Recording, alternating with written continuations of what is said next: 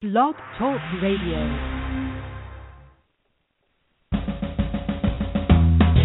Welcome to Lykken on Lending, a weekly mortgage market update providing up to the minute information on interest rates, loan programs, and hot industry news relating to the mortgage industry.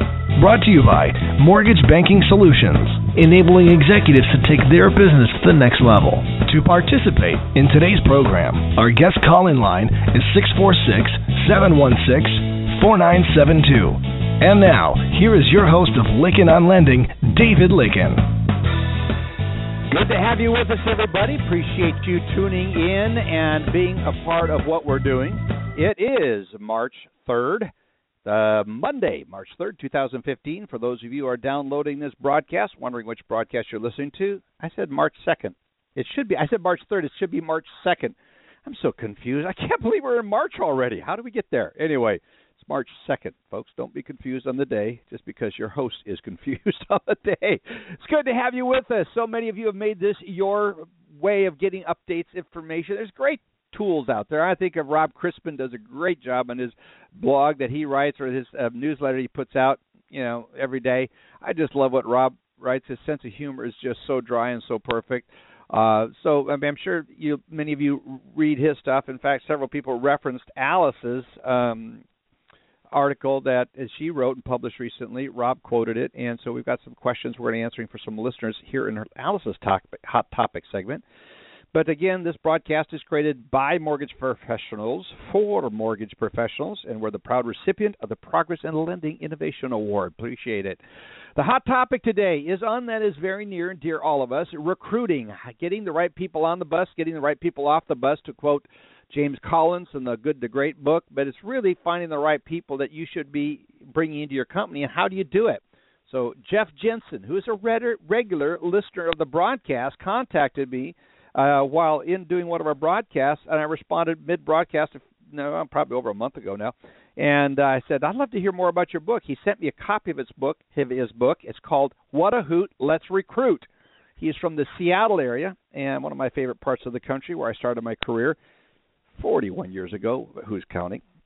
We uh, are so privileged to have him on. So recruiting, you're going to want to not miss this broadcast. And uh, he's got some great concepts, and I'm getting to know him. And there's lots of reasons you want to get to know Jeff, uh, Jeff Jensen. So he'll be our speaker, or I mean our special guest in the hot topic segment. Also, I want to say a special thank you to United Guaranty, who's one of our sponsors. In October, United Guaranty announced Secure Cert a suite of five options that allows lenders to choose the maximum rescission relief available at no additional cost. Secure Cert has options to fit your business, including 12 to 36 month rescission relief, full file or delegated submissions, one day protection, or excuse me, one day, day one protection, Day one. Okay, folks, I got that one wrong. Day one protection from the moment you get approved.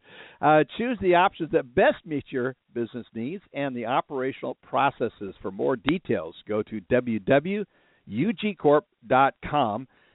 United Guaranty or get a hold of your United Guaranty representative. Mortgage insurance underwritten underwritten by United Guaranty Residential Insurance Company. I got to get my mouth working here. Another cup of coffee may be in order. Anyway, Velma, also one of our sponsors. Velma stands for Virtual Electronic Marketing Assistant. If you're doing your marketing the old fashioned way or don't have a marketing plan, man, get a hold of Velma. I'll tell you, this group of folks is, does such a great job in customer service. They have a great technology, they do a good job of getting the word out. Many of you get our updates about that broadcast just before the broadcast, and it's our way of staying in touch. And we use Velma to do it. It's a great service. I encourage you to check them out. I want to say a special thank you to Alice Alvey and uh, Joe Farr, who is not with us today. He's traveling uh, this week and next week. But we also have the Profit Doctor, also known as Andy Schell. To those close and near and dear to us, Andy Schell, the Profit Doctor, will be with us in the broadcast. And so, uh, without further ado, I'm going to cover the MBS quote line update of what's going on in the markets. If you're logged in right now, you're seeing what looks like a straight line down. You remember the movie Abyss, which showed how they fell off the cliff? That's of look like the market looks. It may have found the bottom at about 12, 30 seconds down. The Fannie Mae 30-year, 3% is uh, taking a plunge today, and uh, the that's exactly what's going on. Personal income came in a little worse than expected. Uh, core PCE stands for personal consumption uh, expenditures. Consumer index on that came in right on target. Now, here's what's really interesting: the construction spending had a big dive, a negative negative 1.1 percent, when economists were anticipating a two, per, two, two tenths of one percent positive. And then the ISM Services Index came in at 52.9. So if you look at this data, it really gives you an insight into what's going on today, what's happening, and it's happening in real time. Also, the value, as I say all the time, is the updates that you get intraday, what's happening. This week, also on the calendar, we have ADP employment change numbers. We have ISM Services Index coming out on Wednesday, as well as the Fed Beige Book. Then on Thursday, we have the ECB or the European Central Bank announcement. That is going to give us insights to what the ECB is doing or the European Central Bank is doing as it relates to uh, fiscal policy over there, monetary policy. They're tied exactly. Well, you know, not exactly tied to the U.S. markets, but it seems like we're so connected. So we pay close attention to uh, the stimulus that's going on. Stimulus in Europe is needed, and if it does happen, most likely it'll be positively pre- perceived by the markets and could impact interest rates. Jobless claims expected to come in at 200,000 this coming Thursday as well as productivity coming in at a negative 2.3 percent, as well as factory orders coming in at seven tenths of one percent. Now that's a positive number versus the previous month reporting period of a negative 3.4 percent. On Friday is going to be a real big day on um, employment data. Non-farm payroll numbers come out, expect to come in at positive 240,000 uh, non-farm payroll growth versus the 257 the previous reporting period unemployment rate is expected to uh, uh be at 5.6 percent. Previous reporting period of 5.7. So uh, interesting to see where the unemployment rate will fall down to. Again, we're seeing job growth, but not necessarily not necessarily income growth. So we that's a, that's a dual component. And of course, I love looking at U6 versus the regular one. I think is U3 that is most quoted here. Trade imbalance is the last piece of information we'll be looking at. Usually not a big market mover, but the big news this week will be core PCE, ISM Services Index, both of which are coming out today, and then on Friday, non-farm payroll job numbers and uh, unemployment rate. So we'll be paying close attention to that. Again, encourage you to check out mbsquoteline.com and uh, check out the good service. We wish Joe and everyone there at MBS, Joe, safe travel, and everyone at MBS Quote Line just hope you have a great week and appreciate you guys being with us. So let's get out to the ad and then looking forward to coming back. Let's see if Paul Muolo's died. Yes, we've got Paul Muolo on the line. Can't wait to have him give us an update on the headlines. Folks, we'll be right back after this break. Looking for that competitive edge? MBS Quoteline delivers live market coverage for originators. Get up to the minute mortgage market news and analysis as events occur. Get MBS prices as trades happen. Straight to your computer, email, cell phone, or PDA. Know in advance when your investors will reprice. Make better lock float decisions and increase your income. Be the expert your clients expect and know what's moving interest rates right now, tomorrow, and beyond. MBS Quoteline, delivering live market coverage for originators. Learn more about MBS Quoteline today at mbsquoteline.com. mbsquoteline.com. 646-716-4972. The Lykken on Lending Show is back. Here is your host, David Lykken. Good to have you with us, everybody. By the way, if there's a little lag today in some of the the ads we run, it's only because I'm training someone to jump in here and uh, do the broadcast. I'll be doing a uh, spring break heading off to some warmer climates. It's cold even down here in Texas, Paul Muolo. Quit sending your weather our way. Hey, and uh, it's good to have you on the broadcast. Thank I always enjoy the what you're doing. I follow all. I have your site up, open up, and running most of the time because you're really tracking the big news story, and you do a great job of it. I love having you on the broadcast just because of your personality. So, give us a rundown of what you have up here on the website that I'm looking at. Well, on March second, not third, we uh we have a couple different stories. About that, okay, okay. Yeah. No, I know you guys got hit with ice last week, right? Dallas. We did, yeah. You did, and and I know the MBA had a show in Dallas too, and not everyone made it who was hoping to go to that show. That's exactly Um, right. But anyway, uh, what do we got? Uh, well, mortgage earnings we're, we're tallying them up, and it's probably no surprise, but you know, non-banks like uh, Walter uh, been dragging down the composite, and you know, mortgage earnings were were actually pretty decent in 2014.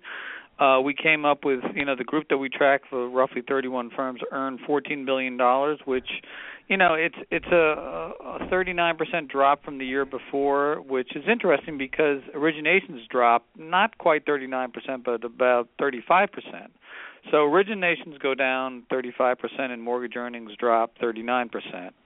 Uh, obviously, there's some correlation between originations and profits, but servicing is also a big part of the business. But you know, uh, I mean, the, the drag on earnings is, is going to be Walters, of course, or Walter Investment Mhm. Corp, which owns Greentree, and Ocwen has yet to release earnings, and that's that's sort of a big mystery in the industry, which you know leads us to one of the other stories on the website today. Uh, we'll get to that in a second. Uh, interesting story about NationStar. They they had pretty halfway decent earnings last week. They earned a little over 26 million or something like that. But they also late Friday, you know, unbeknownst to a lot of people, they filed a massive uh, shelf registration Yeah. for a billion dollar offering of debt, stock, and and other instruments.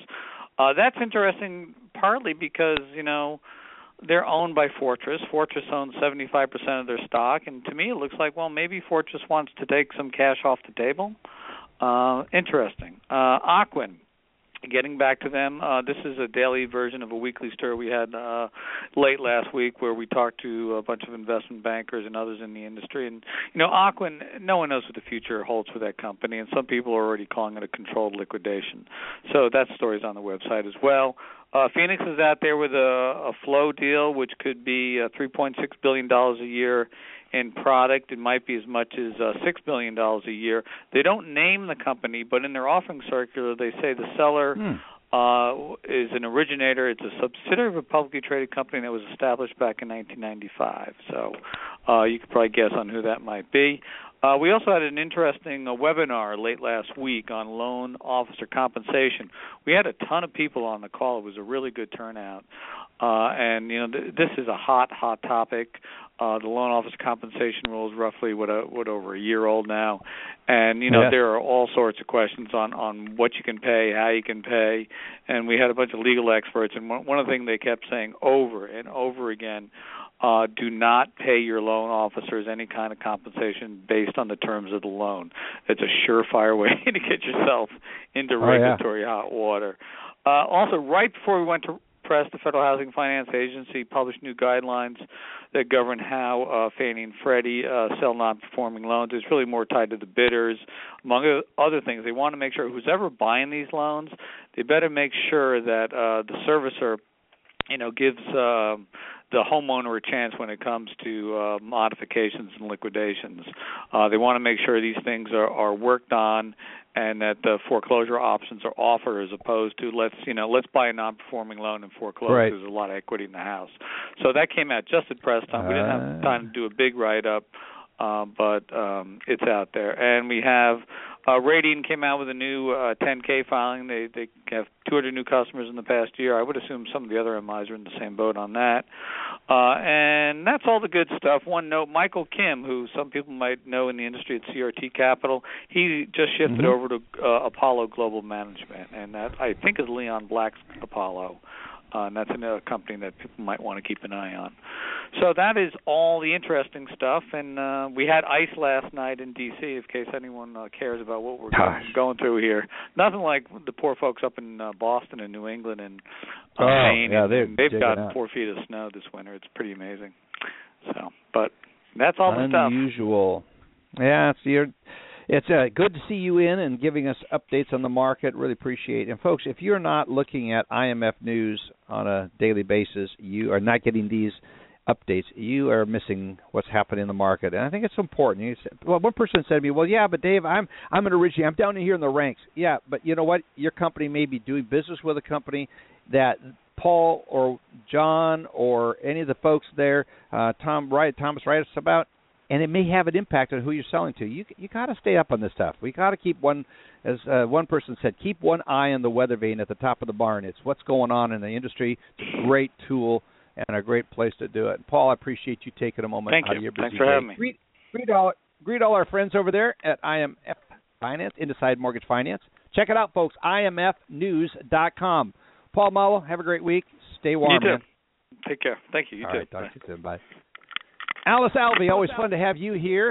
Uh, well, we we don't. You know, you- you're saying uh, cold ice. Ha! I'm here in Detroit. It's freezing up here all the time. Even well, in August. yeah, we have the cold weather. I know, but it's sunny today, so we are not complaining. You know, it is uh it's nice out, so we're good. We're good. but yeah, but Good. you guys complain. Yeah, we we've had snow for yeah, quite you're some going, time. What a bunch of wimps. We know, I know, I know. Yes, yeah. No, that ice is a challenge. I get it, but yeah. So we've got. um I'm telling you, you know, we have different seminars going on all the time, and every time we attend and or host one regarding the Tila Respa integrated disclosures, I am amazed at the people and companies who still have not really embraced how big of a deal this is. Uh, LOS providers, Hmm. You know, having their events. Yeah, I mean, the LOS providers having their events, and these, you know, last week, the week before, you know, this is that season where they're trying to show their um, clients, here's what our plan is for rolling out our, you know, what you're going to have, how big of a testing window are you going to have.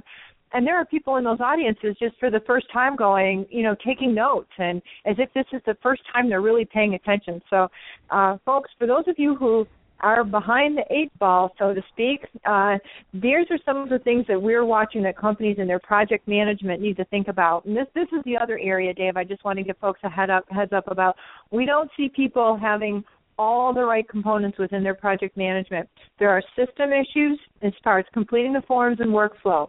There's all the workflow changes themselves, how everybody has to change and work differently. There's the impact to all the staff, their knowledge, the training they have to have. There's all the documents that change, right? You have trickle down because now there's combined additional documents in these forms. And then the biggest one is vendor readiness. Um, I'm sure you guys are getting questioned a lot too. We are. Oh, We're yes. ready. We've got our procedures in place. We've been doing training and researching on this, and we're ready actually to help the clients. But I'm surprised um, how many you know uh, companies don't even think about. Oh, that's right. I've got to figure out all my vendors. So that's my TRID heads up for the day. From a legislative standpoint, Senate Bill 495 this is the one I mentioned very briefly in the past. That this is about, you know, to revoke the charters for Fannie and Freddie. But now the wording's out, and this is really about trying to create a mortgage finance agency, an MFA. And Deep, I don't know, are you guys uh, tracking closely yet the where Congress may be and uh, for trying to replace Fannie and Freddie? And this is the the challenge we're all faced with. Are they going to pay attention to it? I don't know. Do you have high confidence Congress is going to pay attention Yeah. to it?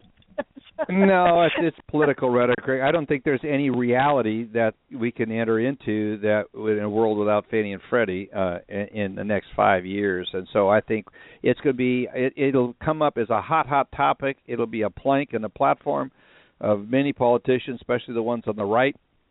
The further to right, more plank, the bigger plank, I guess, to get rid of Fannie and Freddie. But you know, it's so the reality is is. um there's issues there, but no, I don't see that happening. It's just going to be as we enter this crazy season, as David Stevens refers to it, the election year, upcoming election season.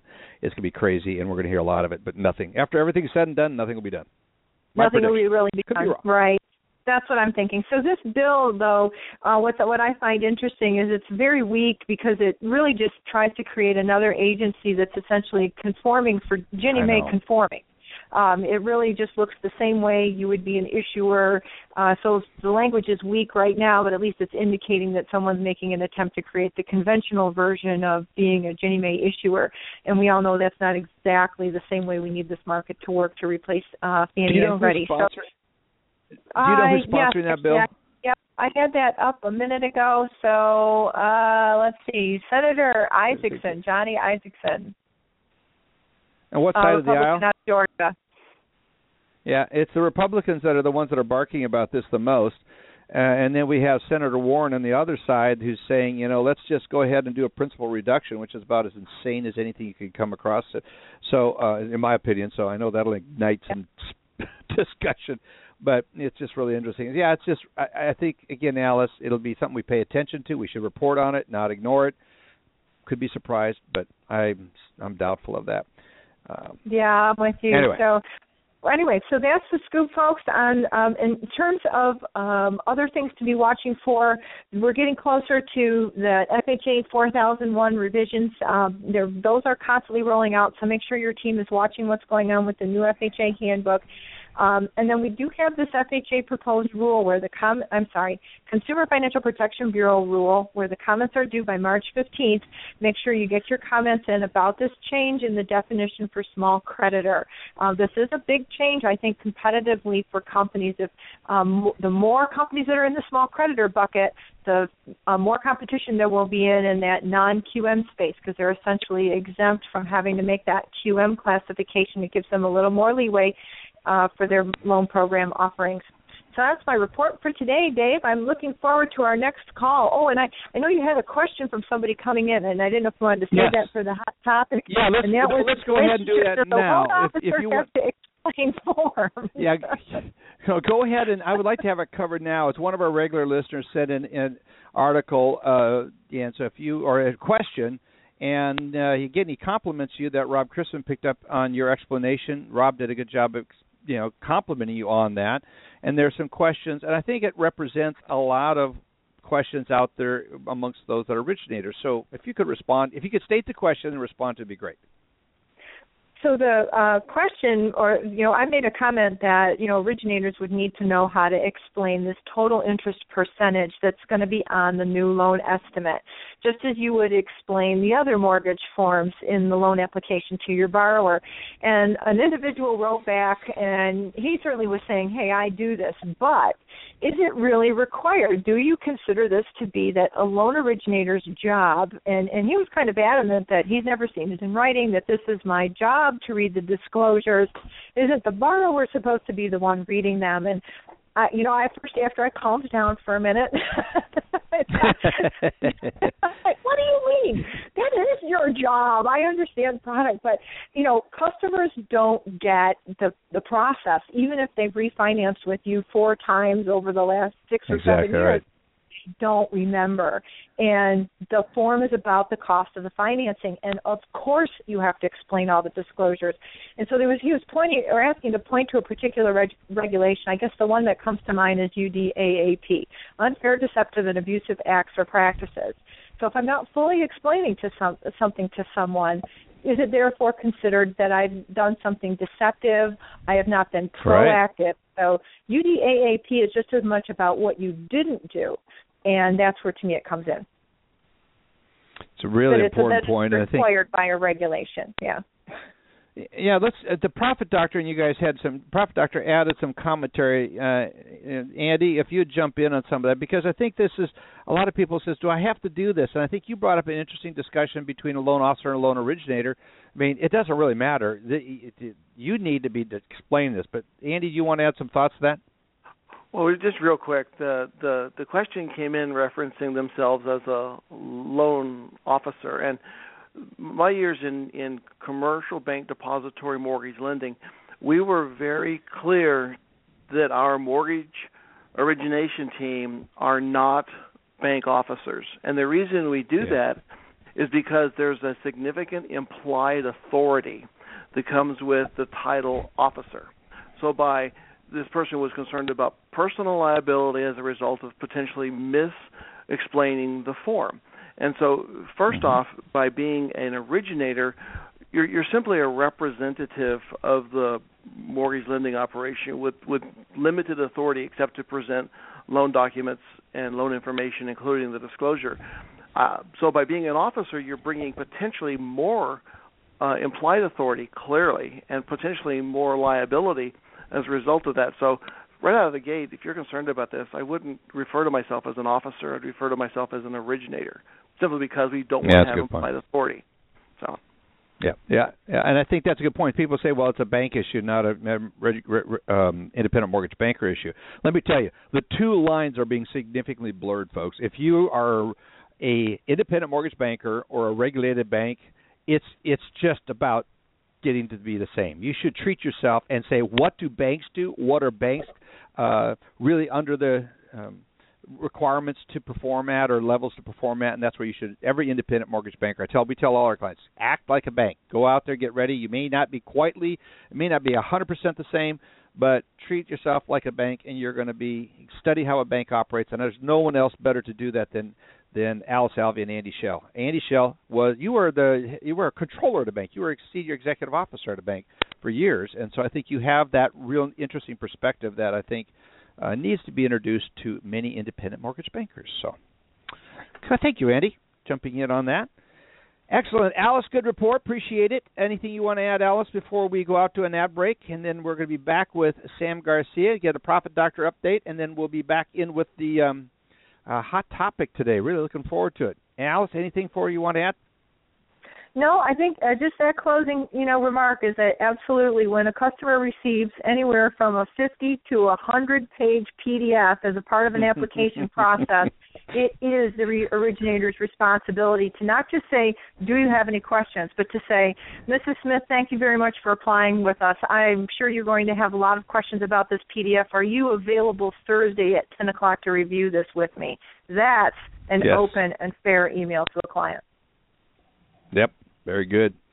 Pay attention, heed everybody. Originator or officer, you take on the responsibility. It's your responsibility, and uh, take it seriously. Thank you, Alice. Thank you, Andy. Folks, we'll be right back after this brief break. If you have questions about mortgage regulations, Indecomm Mortgage U has free answers. If you need ideas about how to reinvent your organization, Indecomm Mortgage U will share great ideas. When you need help at any step of the loan process, give us a call or send an email. The Indecomm team of experts have been helping mortgage players from origination through servicing for over 30 years. Your success is our focus. Whether it's a quick question or long term support, portfolio, conventional, or government lending, it's a competitive market. So let Indecomm Mortgage U give you the edge. Mm, yeah, give you the edge. You know what I do every time I hear your ad, Alice? I pull out my air guitar, I kick my chair back, and I start just playing my air guitar. It's just one of those things. It's a good thing we're not using cameras. We talked about doing cameras. I decided I'm not so sure that's a good idea the way I move around in my office sometimes. All right. Sam Garcia. It's always fun to have Sam here. I guess I better turn on his mic, make it a little bit easier for him to for us to hear him. Sam Garcia, it's good to have you back here with us again. Sam is the originator of MortgageDaily.com. It's a great website to go to, and we're thrilled to have him here and uh, to give us an update on what he's covering. Sam, how you doing? Hey, uh, hey, Dave. Thanks for having me here. Yeah, we're a little bit chilled, but I'll tell you what, we're thawing. It got kind of ugly for a few days there, so it's not quite as bad today. Anyway, um, it looks like uh, Fannie Mae brightened its outlook for refinances. Um, we see that in Fannie's uh, economic outlook release last week that it raised its 2015 refinance origination expectation by 95 billion dollars uh, from what it thought last month to 574 billion for the year this year and uh, it also pushed up next year's uh, refinance forecast by 47 billion to 460 billion. So uh, that's always good when the nation's biggest uh, mortgage company uh, says refinances or any kind of originations, for that matter, are going to be bigger than what was expected. Um, we saw that uh, the agency issuance of mortgage-backed securities by Fannie, Freddie, and Ginnie was up last month it was actually 84.4 billion. It was 4% better than it was in January. And the funny thing is is that while Fannie Mae and Ginnie Mae's uh, issuance was down, uh, Freddie Mac's was up by a third, and that was enough to basically carry the whole month uh, higher for all the agency uh, fixed rate issuance. Um, on the uh, weekly mortgage activity, we saw that our mortgage market index, which we published with data from Optimal Blue. It was up 12% last week. Uh, it was a kind of a drop in hmm. rates, a slight drop, and a recovery from the holiday week drove drove the drive.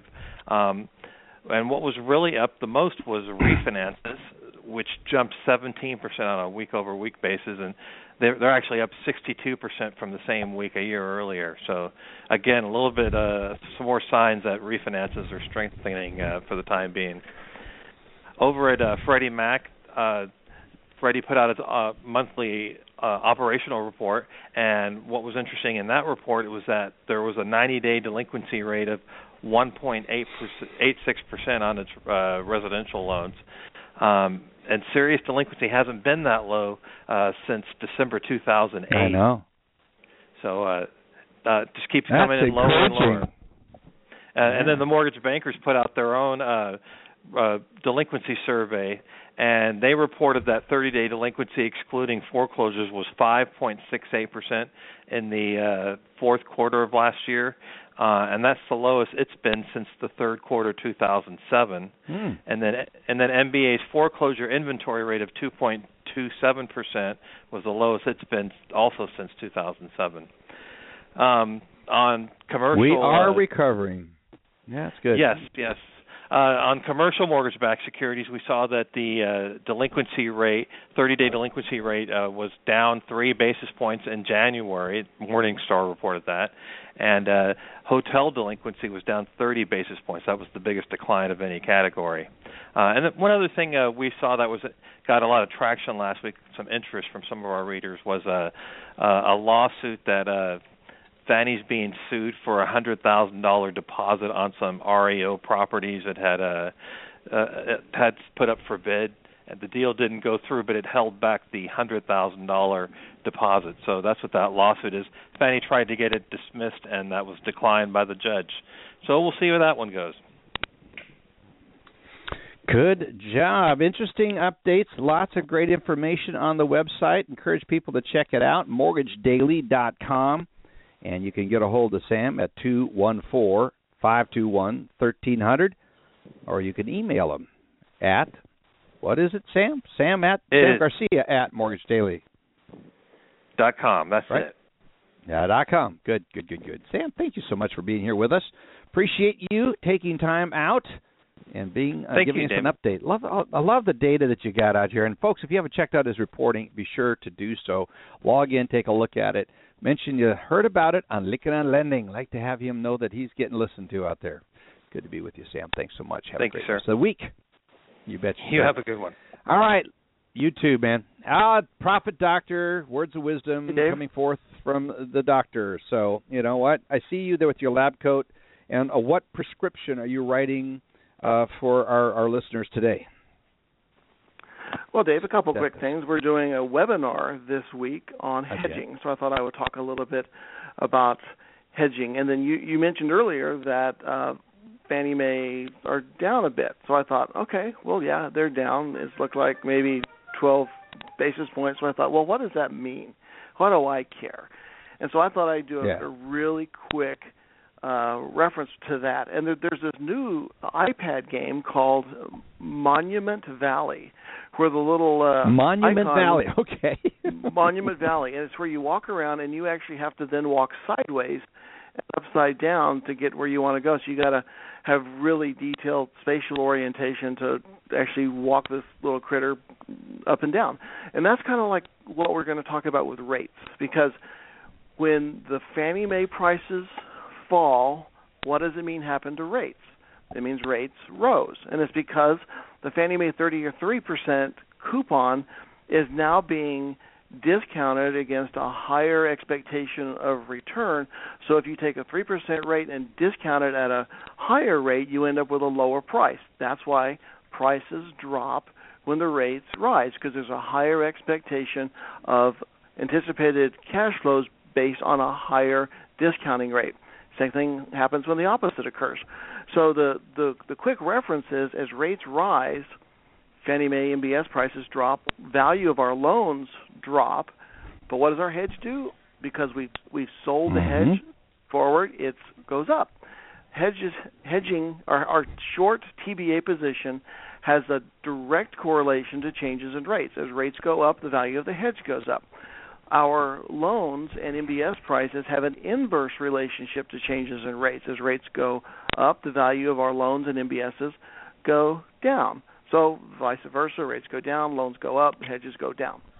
So it's just something you got to keep in your head. And if you think about why it happens with the uh, present value of the discounted future cash flows, you can see why it happens. And there's a lot of math behind it, but it's really not that complicated.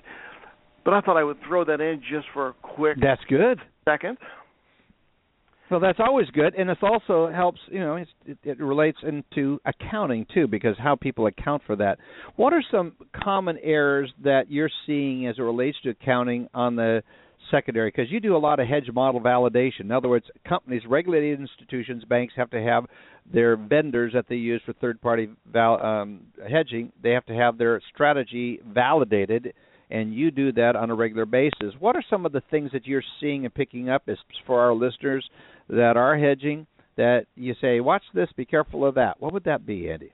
Well, the the the, the first thing would be that uh, best efforts locks are derivatives and must be reported as derivatives with the unrealized gain or loss in the best efforts commitments reported on your financial statements. So people like to forget about best efforts because they say, well, they're just best efforts. Well, it doesn't matter if it's best efforts or in a hedge. The issue is the interest rate lock commitment you issue to the customer. That's the that's the litmus test, and that's a derivative, and that's reportable as a derivative. The other thing is on the hedge side is updating the pipeline change with your hedge advisor on a periodic basis, a very recurring basis, like with our sponsors, secondary um, uh, Optimal Blue, secondary marketing yeah. services. They've got this this bidirectional feed that as soon as a lock happens, it automatically updates the position report, so it knows instantaneously.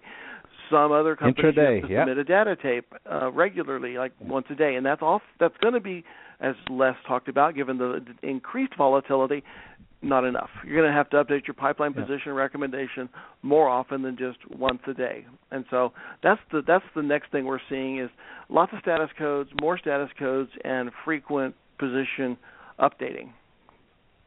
That's and good. then, yeah, and you're right, Dave. I, I uh, you mentioned that I used to be a controller of a bank, and you're right, I was. I was going to bring that up. In fact, let people know that not only was the controller of a bank, he was he has been in at many many levels. You were 24 years uh, as a controller of a bank. Then you were the CFO No, I was and 24 president years and ran. old. No, I was Oh, you were 20, I was 24 years of a bank old. when I was when I was 24 years I thought, old. Okay, you're right. When, oh man, you were young. You were a young star. I, I was the fa- I was the most rapidly promoted executive at the bank in its history when I was promoted. Wow. I was I was Wow, wow. controller when I was 24 and CFO when I was 26, and never been less than that. and president and ran several national platforms for the Bank of America. So, not president of America, Bank of America, but you're president and ran several of the pl- national platforms. That's good. Very impressive. Nice to know we have smart people on the broadcast. If we're going to have them on here, let's get the smart ones on here. So, but anyway, point of is is that you really do have the experience from a bank perspective, and so many people that are looking at the mortgage world need to start examining or rethinking how they look at their business as if they're a full-fledged regulated financial institution. And the Well, when you look at our firm-. Exactly, Mhm. Dave. When you look at our firm or look at Alice, um, and, and you look at there's some CPA firms out there that are starting to offer advisory services. Well, CPAs know a lot about auditing, but the people in our firm in Alice, we've got what you call the "been there, done that" T-shirt. We've sat in the secondary Mhm. marketing position and gotten yelled at by originators. We've dealt with examiners. We've won, we've had to explain to the board of directors why the results weren't what they thought they were, why volume dropped, and that's really the difference. We've we've been there. We know what it feels like to to uh, have the have the scrutiny of the examiners and the uh, the frustration of the operations team, and everybody wants to quit because the originators are mean, and the originators want to quit because operations isn't fast enough, and everybody hates secondary marketing because the rates aren't good enough. And we get to make everybody. It is. You get yes, you do. You always balance a way to make that happen. Well, Profit Doctor, thank you so much. I'm looking forward to getting. I could listen to your wisdom on all this stuff uh, for a long, long time, but I know we got a guest that we want to get to and interview him about recruiting. It's a big topic. Appreciate you taking a few minutes. And folks, we're going to be right back after this brief break. Mortgage Banking Solutions is the preeminent management consulting firm to the residential mortgage lending industry. No other firm in the U.S. offers the menu of services or the level of expertise to the industry. If you're looking for help converting from best efforts to hedging, or need help with bookkeeping to know your profit per loan, If you are interested in making the transition from broker to banker, or if you just need a roadmap for success, Mortgage Banking Solutions' primary focus is to enable executives to take their business to the next level and guide them down a path towards success and profitability. With over 300 combined years of experience in all facets of mortgage lending, the Mortgage Banking Solutions team of professionals has the expertise and know-how to help you accomplish your goals. New warehouse lines of credit, broker to banker transitions, transitioning to hedging, financial and accounting services, or meeting your capitalization needs. If you need help with these or any other aspects of your business, Please contact our Mortgage Banking Solutions sales team to see how we can help you at 512-977-9900. That's 512-977-9900. Mortgage Banking Solutions, enabling executives to take their business to the next level. Good to have you with us, everybody. It is March 2nd. After blowing that at the top of the broadcast, March 2nd, and we're thrilled to have Jeff Jensen with us, who is the author of a book, What a Hoot, Let's Recruit. Jeff comes from an extensive and celebrated career in mortgage lending and recruiting out of the Seattle area. He was president and CEO of NAP Agency in Seattle and placed management and staff at major employers in the Seattle area. Since then, he has held many positions of been he's held many positions of leadership and required that have required his recruiting skills to be as diversified into many uh, in different industries. In the past 20 years, he has been uh, in the lending industry in positions as a principal, as senior vice president, executive vice president, manager, originator. He's covered the gamut. He's now sharing his techniques that work for the private mortgage industry and as well as nonprofits. And uh, he's helping people come to work with you that are not even getting paid. So I mean, when you look at nonprofits, it's always a challenge for to get those people that in the nonprofit world that aren't working for you to do what you need them to do. And he's figured out how to do that. Also, I might want to say that he has been uh, he is the director of the Washington, currently the director of the Washington State Mortgage Lenders Association. He's also past president of the Seattle Mortgage Bankers Association. And so we're thrilled to have with us Jeff Jensen. And I just realized I had not turned on his microphone yet multitasking. Want to get him introduced. Jeff, good to have you on the broadcast. Appreciate you being here. Thank you, David. You probably want to keep your hand on that switch for turning me off if you don't like what I have to say. no, no, we don't have that. You know, that we. Yeah, I love the old uh, vaudeville days where you stood on a stage and if you didn't like what you say, they pulled the switch or hit the hook and you went through the floor or you went off the stage. Now we're we're really honored to have you here, and um, it's been most of an honor, especially when we have regular listeners coming on the broadcast, and we like featuring our listeners, especially when they're really experts in a field and this is a very important topic, recruiting, and really getting into it and understanding that. Um, I gave a little of an intro about your background. Tell us a little bit more so our listeners kind of get to know you. You've been in the industry for you know mortgage industry. You said for the last 20 years. Um, is it mostly been on the origination side? I have been in leadership roles of either as a principal or as a senior VP. Uh, I've originated the whole time. I've never stopped originating, but uh, so I've been through 2007, 2008, and uh, I've been recruiting for about 20. Well, since I was 26 years old, and like you mentioned at the NAP agency, that was a I was CEO and president of, and we recruited for the high tech industry, medical, legal, biotech, construction, uh, insurance, manufacturing, and banking. And like you alluded wow. to, also done some nonprofit work. So a diverse background, not just the banking. Well, we'll have to compare notes. I left Seattle in 1986. You were there in 1982 in the business. It'd be fun to compare notes and see if our paths crossed while I was up in that neck of the woods. but let's get into what inspired you to write this book. And you know, I always like to know. I want. I get told to write a book, and I go, "It's the time commitment. How long did it take you to write this book?" It took two years, and uh, I thought it would be a six month process, and I was I ran into uh, John. Uh, oh, what's his name? The uh, author John Maxwell. That oh yes, uh, was I doing, love John Maxwell. Yeah.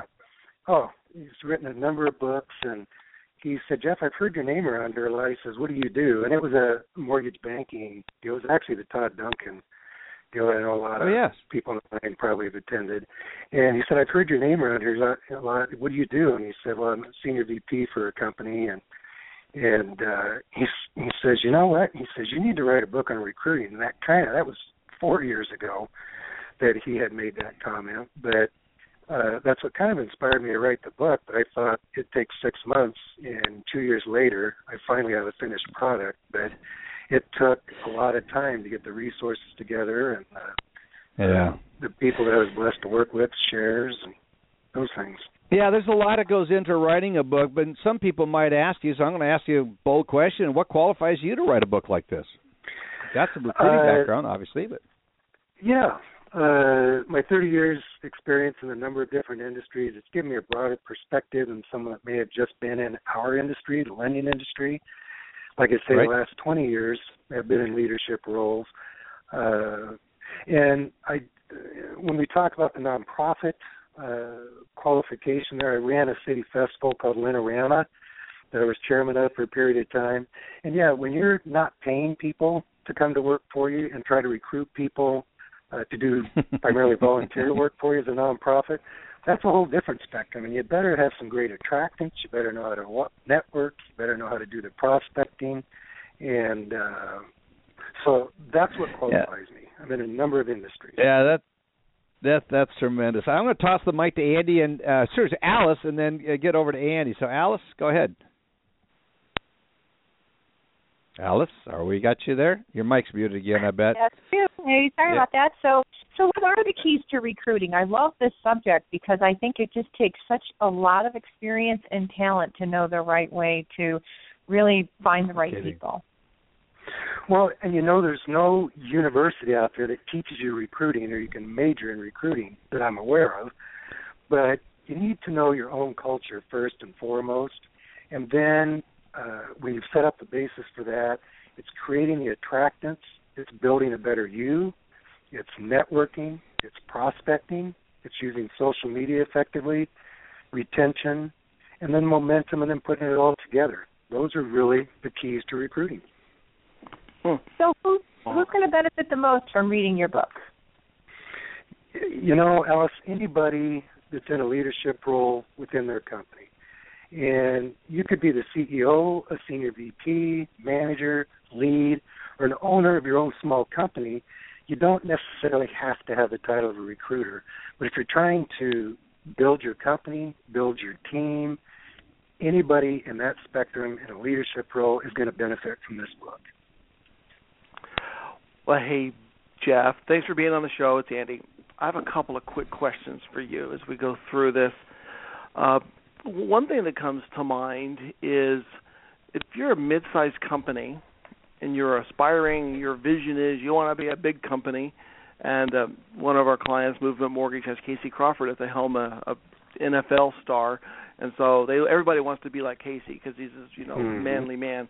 But let's let's say that you're a mid-sized company, you want to be a a big company, and you're recruiting against these big guys that's got all the shiny toys and fun IT stuff you know how do you how can you be effective against something great like question it's a great question because a lot of people get intimidated by the largers and what I hope it's okay to say names on the show, Dave, but the Wells Fargos and the Chases of the world, they you know, may yeah, have fine. Uh, the yeah, they may have the ability for larger signing bonuses, maybe a more robust benefit package, but I go into over 50 attractants and what who let's recruit, and they don't necessarily have to be expensive ones. I'll just I'll blot out a couple here real quick.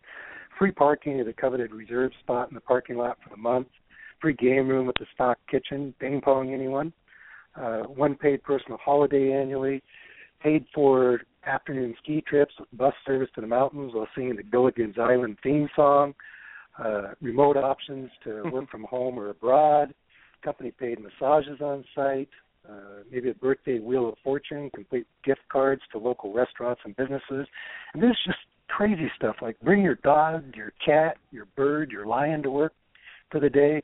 Probably best to keep same species coming in on the same day, I would think. But a limit of maybe eight animals in the house at one time, no barkers, a lot of time for animal potty breaks. Maybe have a wall of fame for pets. Just do stuff that's a little off the wall that will get people talking about your company. Wow, that was really funny. You talked about playing Gilligan's Island theme song on the bus. So now, for all of us who know about Gilligan's Island, the baby boomers, like all of us on the phone at this point, um, you know, you, I, I just had to take this ethics test on for CPAs about uh, dealing with auditing generations and the the, the different issues you face. Mm. And your your book covers it too. How how do you you know, talking to those baby boomers who know about a reference to Gilligan's Island, how how do you deal with knowing the differences in dealing with generational recruiting? It is so critically important to know the attractants the, that bring the different generations to you. Uh, baby boomers, born 1947 to 1965, Generation X born 1966 to 79. And then the millennials, which I think a lot of us are out there trying to recruit right now, are born from 1980 to 1994. My three boys are in that group, and I love that group. They uh, they bring youthful exuberance, and they bring great energy to their environment. They're the smallest group, with about 32 million currently employed, and a total count of 88 million out there. And as time goes on, obviously this group will grow, but the millennials respond to being recognized many times each day, and uh, people like the baby boomers, they might see that as repetitious reinforcement, as a self-serving, unrealistic showering of overindulgence. But I'll tell you, they love to be communicated with, communicated with, and communicated with. So just little things like that. Uh, and I go into great detail in the different generations of, of how to attract them, but critical that you know the differences. I always wonder what would happen to the to the uh, the uh, video game generation who didn't like us. We went outside and played. The video game generation just stayed inside the whole time. I was curious how that was different. The video Uh, game I- generation. Go, Yeah. go ahead, Dave. No, I was going to say uh, I know one client of ours actually brought in a video game, and the cleaning crew, which is a younger generation, stole all the video games out of the there so they could replace them. So it's Oh, just like you know, yeah, they, it was a hit, but it was a hit more for the cleaning crew. They decided to steal all of the gaming equipment out of there, so it's really bad.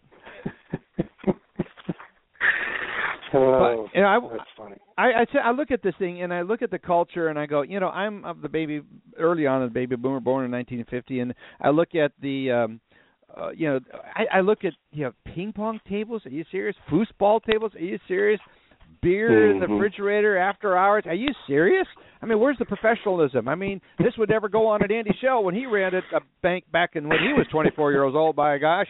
And so uh, Uh. I think you look at this now. Here's an interesting thing. I was at one of those companies in Denver, and it's called Motivity, and they have up on the Mm. wall, interesting enough, a picture and a profile of every employee and their pet and their things that they like to do. You can walk up and down that wall and get to know every one of their people and know their personality type. You see their family fa- fame, their favorite family photo, friend photo, whatever. It is such a neat deal. And the culture they're creating, they're taking breaks, they're doing ping pong. Now, it's a tech company, may not be working for some finance companies, but I think there is some allowance for that. And I think some of us, I can't believe I'm saying this, uh, old guys, would look down at that and go, come on.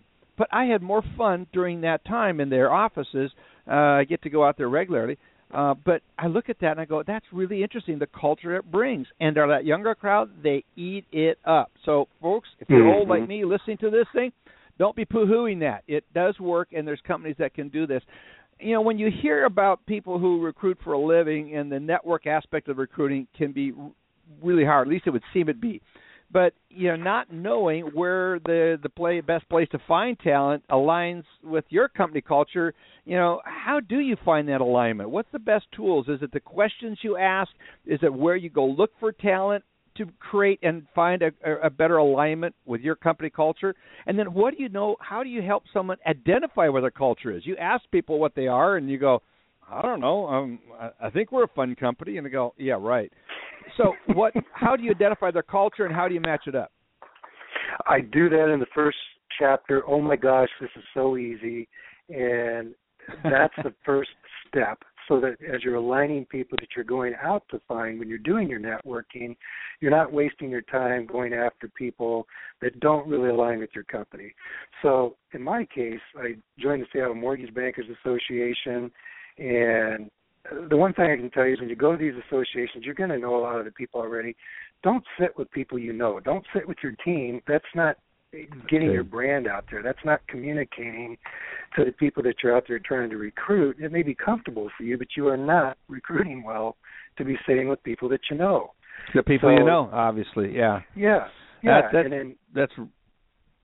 Go ahead. I'm sorry. In our area here, Dave, yeah, there's the Seattle Mortgage Bankers Association, Spokane Mortgage Bankers Association, National Association of Professional Mortgage Women, Puget Sound Mortgage Lenders Association. If you attend these different mm-hmm. meetings, we had, and I think Alice would probably appreciate this, in 2011 when I was president of the Seattle Mortgage Bankers Association, we had a 32% increase in membership. Again, it's a nonprofit group, But we developed a Right. legislative day that created the attractant for people to come in that wanted more of a voice in Olympia with uh, loan officer compensation. Uh, and pretty, I shouldn't say that, more with DFI, Department of Financial Institutions, helping them, expressing to them what was hurting us on credit unions not uh, paying B&O tax, and we need to level the playing field. So it gave us a voice, and it created some people that were really movers and shakers in the industry to join our association. Hmm. Interesting. Looking at the time, Alice, let's. Uh, I want to keep. I want to get people as as familiar as possible with your book, folks. We're talking with again Jeff Jensen, the author of the book "What a Hoot, Let's Recruit" about recruiting. Alice, some questions. Yeah, so you know, I it's funny because a lot of folks think of recruiting and they only think of originators. And being a, from an operations background, Great I believe point. everybody in operations should continue to recruit. I don't think operations managers think about that that they should be recruiting also mm-hmm. always in the same manner. So, you know, I think even for folks to start thinking about having a discipline, what what is uh, you know, some say they just have a hard time uh, staying disciplined on all the efforts that are required. Is there some new things that you can do that bring success to the efforts uh, in prospecting for great hires? I would say everybody knows it. Uh, time blocking is something that if you're religious about and you continue to do the things that you need to do, to do your prospecting, to uh, do the recruiting well, you have to block out at least a half hour of time a day. Go and exercise some of the principles that I talk about in the book. And if you have a well defined job description of what you're looking for, that part makes it very easy to not take a lot of time uh, speaking with the people that you know won't fit the alignment for the culture that you have. And the biggest thing we're always loo- looking for is to avoid the bad hire because you put so much time into people, investing in them with uh, your onboarding, with other training processes. And if you can divert that early on by knowing very well what your culture is, defining a great job description of the person you're looking for, uh, and even the operations manage, manager, if they can incent people that for the first month uh, they get a $500 bonus if that person stays on for six months, and the person that helped get them to the operations manager uh, in another six months gets $500 if the retention's in place and the people stay. Incent your people uh, like a pack of wolves. Go out and recruit for the company. All, everybody on the same team. Exactly. I couldn't have said it better. That is awesome. Awesome way to say that. Well, I have another question. If we've got a little bit more time, Dave. We do. Um, um, I wanted to ask you about asking questions, and you're. I, I'm one of those people who loves to ask insightful questions. So much so that I sometimes make people uncomfortable, as Dave keeps telling me, "You can't ask them that." so I'm interested in in in in qu- how do you get inside the person in an interview setting? You know, you, if you think about the movie Draft Day, when Kevin Costner actually wouldn't ho- wouldn't draft the guy because his teammates didn't go to his I love birthday that party, movie. and so Right. so he- that that was a great signal. It was a data point of, oh, what, why you kidding me? A quarterback and the team doesn't like him enough to go to the birthday party? I mean, what? How could? So how do you take these little nuances of behavior, body languages, questions, and you got to be careful about the Mhm. questions you ask because you can't discriminate because you get in all kinds of trouble. You know, you can't you, you you can't ask a woman if she's pregnant. You can't ask her if she has kids. You can't ask a man about. I mean, there's these rules about stuff. So how do you do an insightful, comprehensive, meaningful interview? Get the right questions out in an interview setting. you ask soulful questions, Andy, and I have seven questions that I show in there, but there's just one question uh, that for me gets to the heart of what you're talking about, and it's the scenario question. And I may ask somebody, you come in in the morning, you got a call from Mr. Rate Shopper, you've got seven good faith estimates, and I'll role play with somebody at the table when I'm talking to them. Just how do you take that call? What do you how do you respond to that call? And I'm going to elicit from that if the person's going to react in anger, if they're going to react in, I'm going to try to find a solution, if I'm going to find uh, the core of how I can benefit this person, uh, not just about rate, but uh, about finding the quality of what they're looking for in this next investment, and how can I align with those long-term goals that they're looking at to to make this. And so, tell me a lot about how somebody's going to react. So I'll use different questions, you know, depending on the level of the hire, if it is an originator or if it is an executive for the company or it's a staff person. Uh, I'm going to put a particular scenario up that's going to come into their day-to-day activities that they can't just answer yes or no to. They got to peel back the onion, and I get to see a little bit about who they are. So that's yeah, that's good. Yeah. Yeah, don't have a bad hire. Well, Dave, do I? No. You want me to go on, or you? Yes, go ahead. Take it yeah, back or? Yeah. Okay. No, go ahead. We're we're going to keep on going. We got we got a little extra time. I've now we're going over the 60 minutes on this broadcast uh, time, but I want to be respectful of every time. So let's get through a couple questions. We'll pop it over to Alice very shortly, and then wrap it up. Okay, okay. So ahead, I'll Andy. do I'll do one more then. Okay, so um, Jeff, when, when we're you, you just talked about we don't want to we don't want to um, make bad hires, and when we invest in people, uh, that's exactly what we're doing. Training people is investing in people and getting them to become a great resource, a great asset, a great representative of our company. So, what are some of the tools do you rely on to avoid making bad hires? We've all heard of Facebook, and uh, Yeah. I'll take. I know. I'll take a look on there right away, and if I see a party animal there or somebody that wouldn't represent my company well, believe it or not, you know, you said earlier, Andy, you can't ask certain questions, but with Facebook out there, you can take a look in pictorial essay of how that person conducts himself. That's So, a good way to put it. That's Good point. yeah. That's a way easy way to A pictorial essay. I like that. Yeah.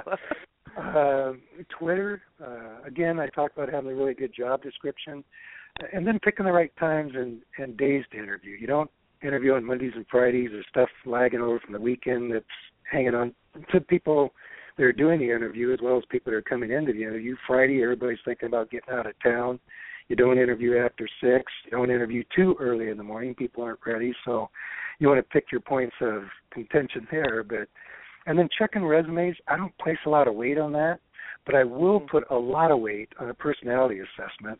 I know a lot of people listening have probably heard of the DISC profile, Yep. and uh, there's a lot of them out there. Buffini does a heritage profile and that, but I really have felt that I'm not in a position to manage people or to lead people if I don't know what motivates them, if I don't know what they react to in the workforce, and I'm not setting them up for success.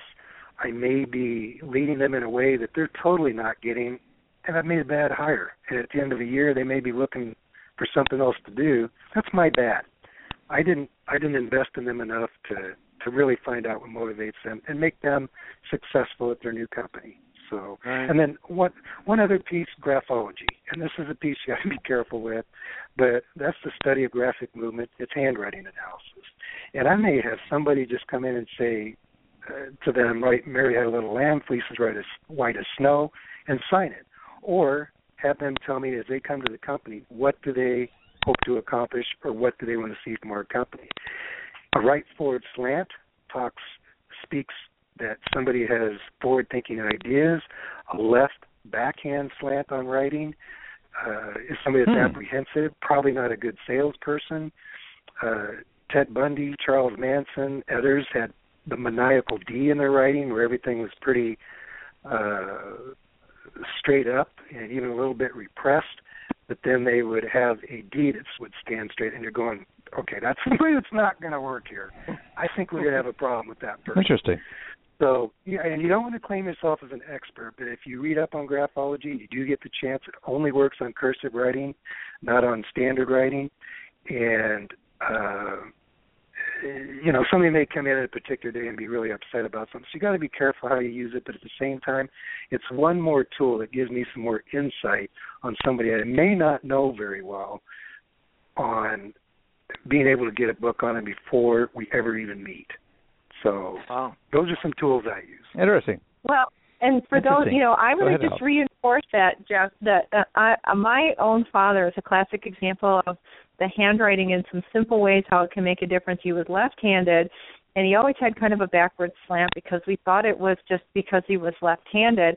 And he went through a change in his life that was very measurable, changed him into a much more positive person, and his handwriting visibly changed to being Mm. upward, even more rightward slanting after this very big, significant change in his life. So I, Really? Seen that Interesting. firsthand. Yes, I've seen that Mhm. firsthand, so that can be very meaningful. You can. So, Fascinating. Alice? Alice, I would I'll let you ask it one question, and then we're going to wrap this up. We're looking at the clock, and we're we're slightly beyond the hour. So go ahead, Alice. so what can an executive or a leader in a company do to keep the good people they want to keep? So you know, you get the person in the door, now you want to make sure you keep them. Yeah. You want to create a synergy. You want to, when you hear people say, Did you hear Jeff just hired so and so over there? Did you hear what their team just did last week? Gosh, they went to the iFly thing down in Tacoma and they got to do that. All of a sudden, you have recruits approaching you. You're not out there working so hard to recruit. Now you get your pick of the best. They start coming your way. Life is easy. Life is good one success follows another. Some of the obstacles out there just become tissue paper as you fall forward. And the the one thing that I tell people for sure is remember not to bask in your success. Some people you never really get there unless you keep building and improving what you're doing. Uh, like when you're prospecting, the next time to make your your next prospecting call is when you just secured a appointment with a recruit that you've been trying to get build on that momentum. Don't go, I got it. Okay, I'm going to take the rest of the week off, go play golf, and uh, keep building on that because it just keeps energizing you. And take your take your break away with your team from the office and review what you're doing right. Just let the brainstorming take place. And remember not to get too proud and recognize some of the mistakes and the failures you made during the year as well, but you don't want to repeat those. So, and it just it never comes without hard work. And I'll just quote uh, Indira Gandhi here real quick. But he said, "My grandfather once told me that there were two kinds of people: those who do the work and those who take the credit." He told me to try to be in the first group. there was much Yeah. less competition. Yes. so it never So comes without true. hard work. I'll tell you that. Yeah. Live, folks, we're talking with Jeff Jensen, who wrote the book "What a Hoot." Let's recruit. It's a great book on recruiting. Gives you some great tools. So now you've listened to Jeff and say, you know, I'm not too sure about the ping pong table and all that. Well, I, that that's just one idea that you talk about. I love the iFly, and I look. In fact, I was in at Tukwila at iFly. I have my daughter in there, and there was a mortgage group in there uh doing that. And you sit and look at that you go that's a great idea. It's a great team building Mhm. bonding thing. So when you get out of the office and do something fun there's many ideas that he has in this book folks. I encourage you to get it. Jeff how can people it's on amazon. I got blessed. You blessed me with a copy of it. Uh, but how can people find out about the book? And um and in what various forms do you have? You know me. I'm an audio guy so i'm Yep. I'm, I'm wanting that audio copy, but I did read through the book, and it's a, a great read. And so, how can people get it? audio copies are coming out second uh, weekend in March here, and uh, Hoot eight Hoot and Recruiting dot com. That's H O O T I N Recruiting dot com, and they can get it in the Okay. ebook, uh, uh, on the audio book like you talked about, hardcover, softcover, and in the mobile apps as well. Excellent book, folks. I encourage you. You know, if, like I say, if you pick up just a few ideas, it's worth the time invested. But there's more than just a few ideas. This book is jam packed full of great ideas of what you can do, and it's someone who's been doing it all their life. And so, appreciate you taking time, Jeff, to come on the broadcast and talk about it.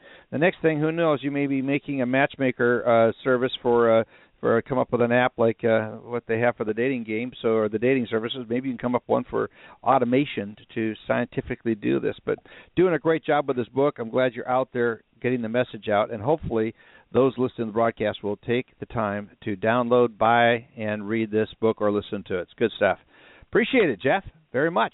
Thank you, All the best to you.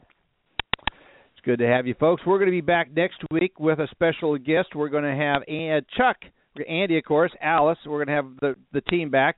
But next week we're going to have Chuck Klein. He'll be on here. He's another business partner of Andy's of mine, talking about M and A. We're going to give an update of what's going on in the mergers and acquisition world. It seems like everyone's buying, selling, or moving, and so there'll be a lot going on. Um, and he will be getting an update from Chuck Klein. I think that may be one broadcast Paul Muolo will listen to all the way through because he's always trying to get the scoop on that.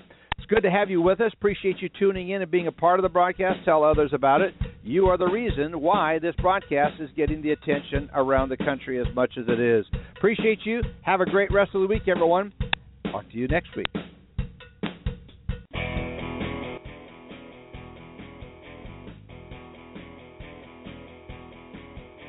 Has been on Lending, a weekly mortgage market update with your host, David Lykken of Mortgage Banking Solutions, enabling executives to take their business to the next level.